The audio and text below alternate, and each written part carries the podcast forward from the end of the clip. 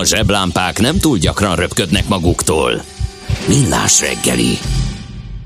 Akkor folytatjuk a műsor folyamat, mégpedig egy igen érdekes témával. Uh, hidrogénpiacról lesz szó, mert hogy az Európai Unió úgy döntött, hogy 2030-ig minimum 55%-kal szeretné csökkenteni az üvegház hatású gázok kibocsátását az 1990-es értékhez képest. Ezt számos alacsony, illetve zéró széndiokszid kibocsátással bíró energiahordozó termelésével, illetve felhasználásával érni el, amelyek között mit ad Isten a hidrogén is szerepel. De melyik hidrogén, mert többféle hidrogén van, mint tanult kollégám feltárta nekem itt a reggeli készülődés közepette, és azt, és ami környezetbarát, elő, az meg nagyon drága. Igen. Na, hát majd akkor a Sipos Márton, a KPMG tanácsadója, senior menedzsere segít a Gordiuszi csomó átvágásában. Jó reggelt kívánunk! Jó reggelt, sziasztok! No, Hát van ez az uniós törekvés az üvegházhatású gázok kibocsátásának csökkentés, ez a Fit for uh, 55, ugye ez a vicces nevé, nevet viseli, de emögött uh, nagyon komoly uh, törekvések állnak. Meg van, magyar, meg van magyar hidrogén stratégia is, kevesen tudják, igen. Szóval, a hidrogénről nem nagyon beszélünk, van napelem, meg szélelőmű, ezekről beszélünk, meg néha az energiahatékonyságról is, de a hidrogén, az csak így megemlékezzünk róla időnként, hogy ja, egyébként hidrogén is van, de olyan nagyon konkrét projekteket, elképzeléseket miként nem lehet hallani. Időnként persze azt, hogy a japán autógyártók benne vannak ebbe a projektbe ezerrel. Mit lehet kezdeni a hidrogénnel?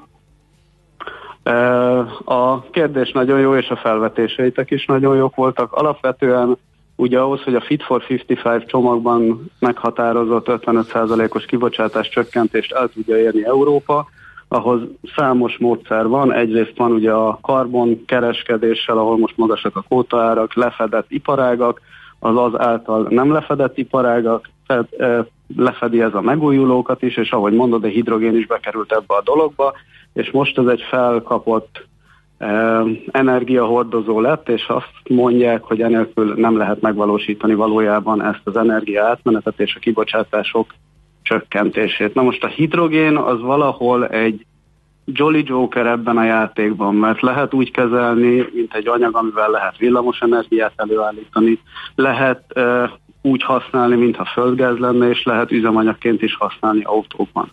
És a legelterjedtebb dolog, amiről leg, legtöbben hallanak, az a hidrogénes üzemanyagcella, de ahhoz, hogy ez a hidrogén úgynevezett piac és gazdaság létrejöjjön, ahhoz a közlekedésen túl valójában a közlekedés az egyik legalacsonyabb hidrogén igényű iparág lesz, ezen kívül az ipart és ugyanígy a hűtés-fűtés szektort is hidrogénnel kellene ellátni. Most azért mondom, hogy kellene ellátni, mert akkor lenne teljesen tökéletes a kép. Az EU-nak például a céljai közt nem szerepel a fűtési szektornak a hidrogénnel történő kiváltásolt, ők inkább egy elektrifikációt vagy hőszivattyús kibocsátás csökkentést képzelnek el, de nagyon sok más országban, például a németeknél, illetve az angoloknál, az ő hidrogén stratégiájukban szerepel az, hogy a fűtési szektorban is használják a hidrogént. No, a... vegyük akkor végig ezeket a lépéseket. Hogyan lehet előállítani hidrogént környezetbarát módon? Ezt azért tartom fontosnak, mert hogy ugye a nagy részét földgázból állítják elő, ami hát nem a legjobb megoldás, fogalmazzunk így. Igen, igen, tehát a, a nem környezetbarát megoldás az a gőzreformálás, amikor egy gőzölési technológiával a foszilis üzemanyagokat, a szénhidrogéneket szétválasztják, lesz belőle hidrogén, illetve lesz belőle széndiokszid. Most van egy olyan módszer, ezt nevezik szürke hidrogénnek, valójában ezek az elnevezések, ezek gyártási technológiák. A végeredmény az az, hogy hidrogén lesz, csak az a kérdés, hogy milyen áron. Tehát a szürke hidrogénnél létrejön a hidrogén, de a széndiokszid az ugye kibocsátásként jelenik meg.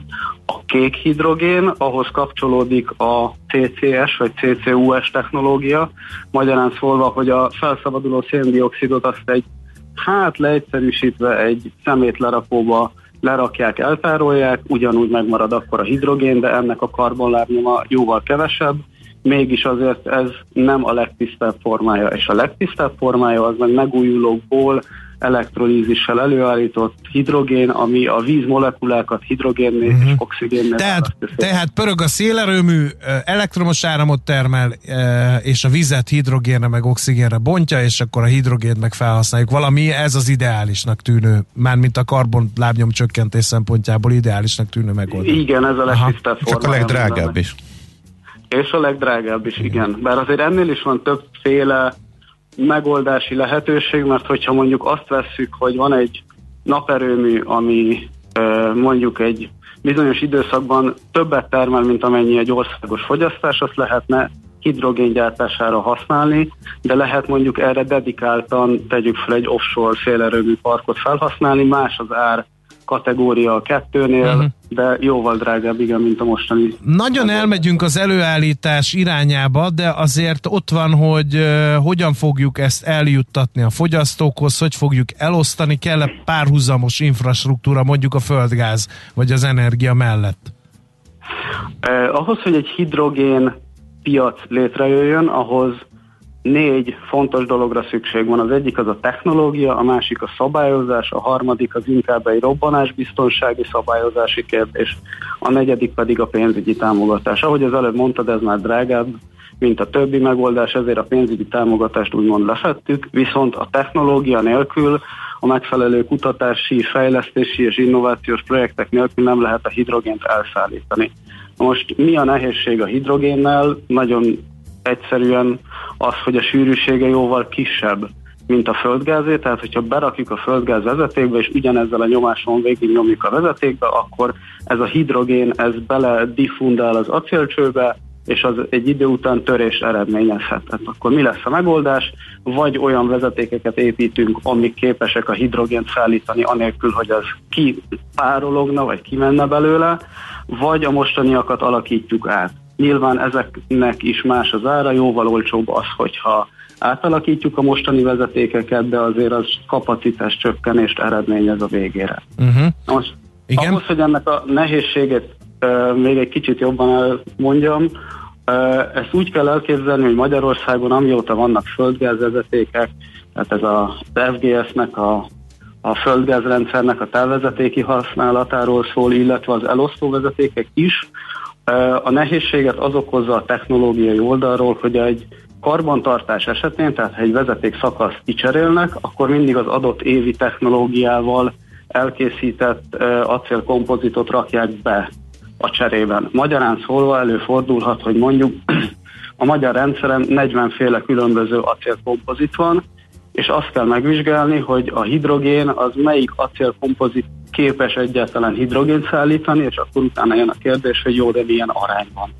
Mert a tiszta hidrogén az egy más téma, egy átmeneti megoldás a kettő között az egy hidrogén bekeverés, tehát földgázba keverjük be a hidrogén. Itt akkor most Brüsszel kezében van a sorsa, tehát mi szabályozás, meg a támogatás, ami szükséges az elterjedéséhez, az uniós döntés elsősorban?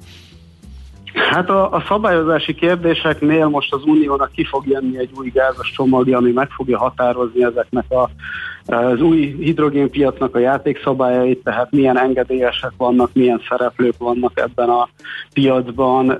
Ugyanez legyen-e a megoldás, mint a földgáz esetében, hogy harmadik feles hozzáférés, magyarán szólva, aki a vezetéket kivitelezte, és utána üzemelteti, az másokat is beengedjen ebbe a vezetékbe. Tehát ez fogja az alapját képezni, viszont az a kérdés, mivel ez egy nem létező iparág, és mégiscsak gáz, gáz, hidrogén vagy földgáz, mások a jellemzői, tehát a földgázra már van egy szabályozás, villamos energiára van egy szabályozás, az a kérdés, hogy akkor ezt egy az egyben mondjuk hidrogénre át lehet emelni, vagy egy sokkal jobb megoldás lenne, hogyha egy eh, fokozatos szabályozás, fejlesztés történne. Tehát elindul a hidrogénpiac mondjuk kisebb mértékben, hidrogénvölgyekben, kisebb falvakban, városokban, és akkor utána erre megfelelő szabályozást kialakítják, és akkor ezt kezdik el bővíteni, aminek a végeredménye pedig az lesz, hogy az elosztóvezeték és a szállítóvezeték is, ahogy a piac nő, úgy kerül az új szabályozás bevezetése, mert jelenleg